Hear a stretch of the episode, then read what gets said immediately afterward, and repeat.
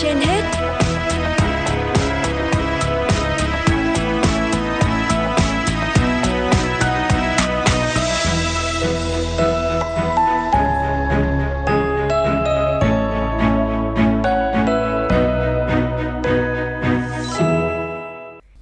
Lê Thông và Thu Thảo xin kính chào quý vị và các bạn đang nghe chương trình Sức khỏe trên hết của Đài Phát thanh Truyền hình Hà Nội. Quý vị và các bạn thân mến, Đại hội thể thao Đông Nam Á lần thứ ba mươi mốt đã diễn ra thành công tốt đẹp.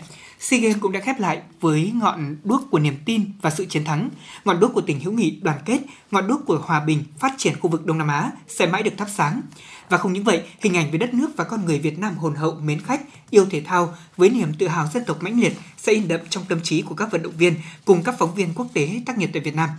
Ngay sau đây, xin được mời quý vị và các bạn cùng nghe những chia sẻ của John, phóng viên người Anh thường trú tại Việt Nam khi nhìn thấy rừng cờ đỏ sao vàng tung bay trên khắp giải đất hình chữ S của chúng ta.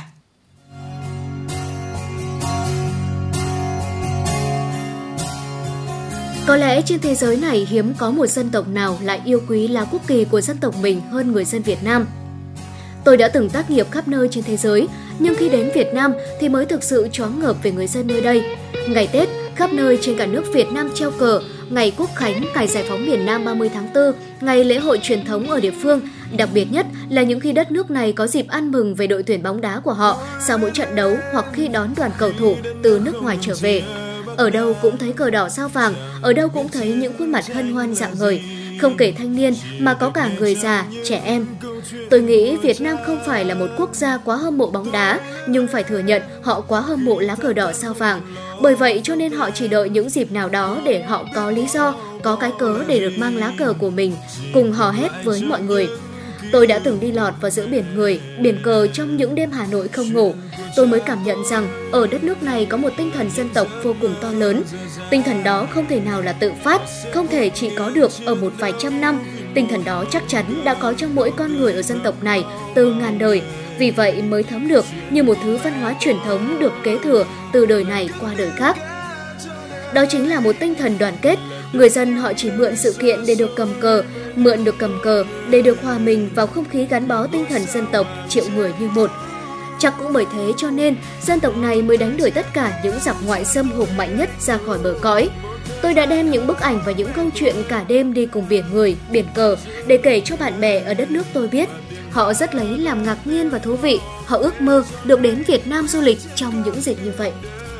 Vâng, thưa quý vị và các bạn, lịch sử và ý nghĩa của lá cờ đỏ sao vàng Việt Nam gắn liền cùng với những năm tháng đấu tranh kiên cường của nhân dân ta. Và ngày nay thì ngành lá cờ cũng luôn xuất hiện trong những sự kiện quan trọng của cả nước. Quốc kỳ Việt Nam còn được gọi là lá cờ đỏ sao vàng, có ngôi sao vàng năm cánh đặt giữa nền đỏ. Lá cờ thể hiện cho ý nghĩa về màu đỏ, nền cờ tượng trưng cho dòng máu đỏ, màu vàng của ngôi sao tượng trưng cho da vàng và năm cánh tượng trưng cho sự đoàn kết của các tầng lớp nhân dân trong đại gia đình các dân tộc Việt Nam. Lá cờ Việt Nam tung bay ở đâu là chủ quyền của dân tộc được khẳng định ở đó. Tại vùng biển Bà Rịa Vũng Tàu, những rừng cờ Tổ quốc trải dài ven biển, phấp phới trên nóc các con tàu đang vươn khơi. Cờ Tổ quốc là niềm tự hào của mỗi một ngư dân.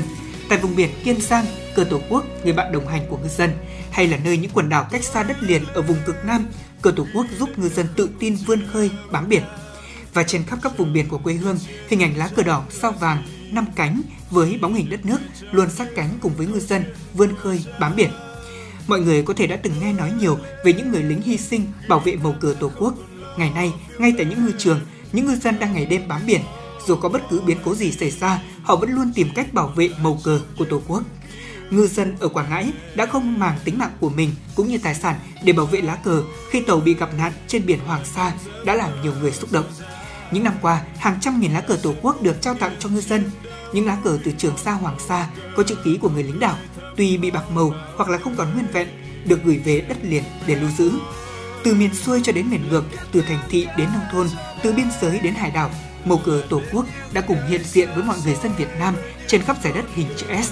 Lá cờ Việt Nam, Tổ quốc của chúng ta thể hiện sự thiêng liêng, thể hiện bản sắc của dân tộc, cái tính bất khả xâm phạm, khẳng định chủ quyền của một quốc gia, biên giới bảo vệ Tổ quốc.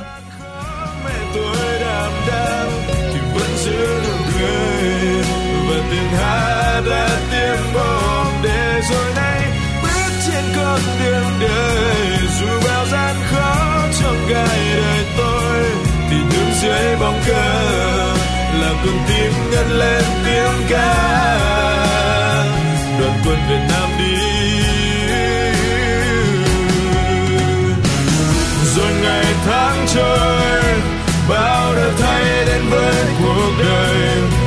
trong trái tim tôi luôn tự hào làm người Việt Nam.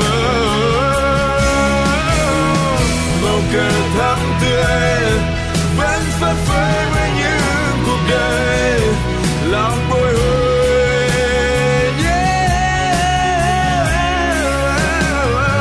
Một thời chiến đấu cha tôi anh hùng, một thời gian khó mẹ tôi đảm đang.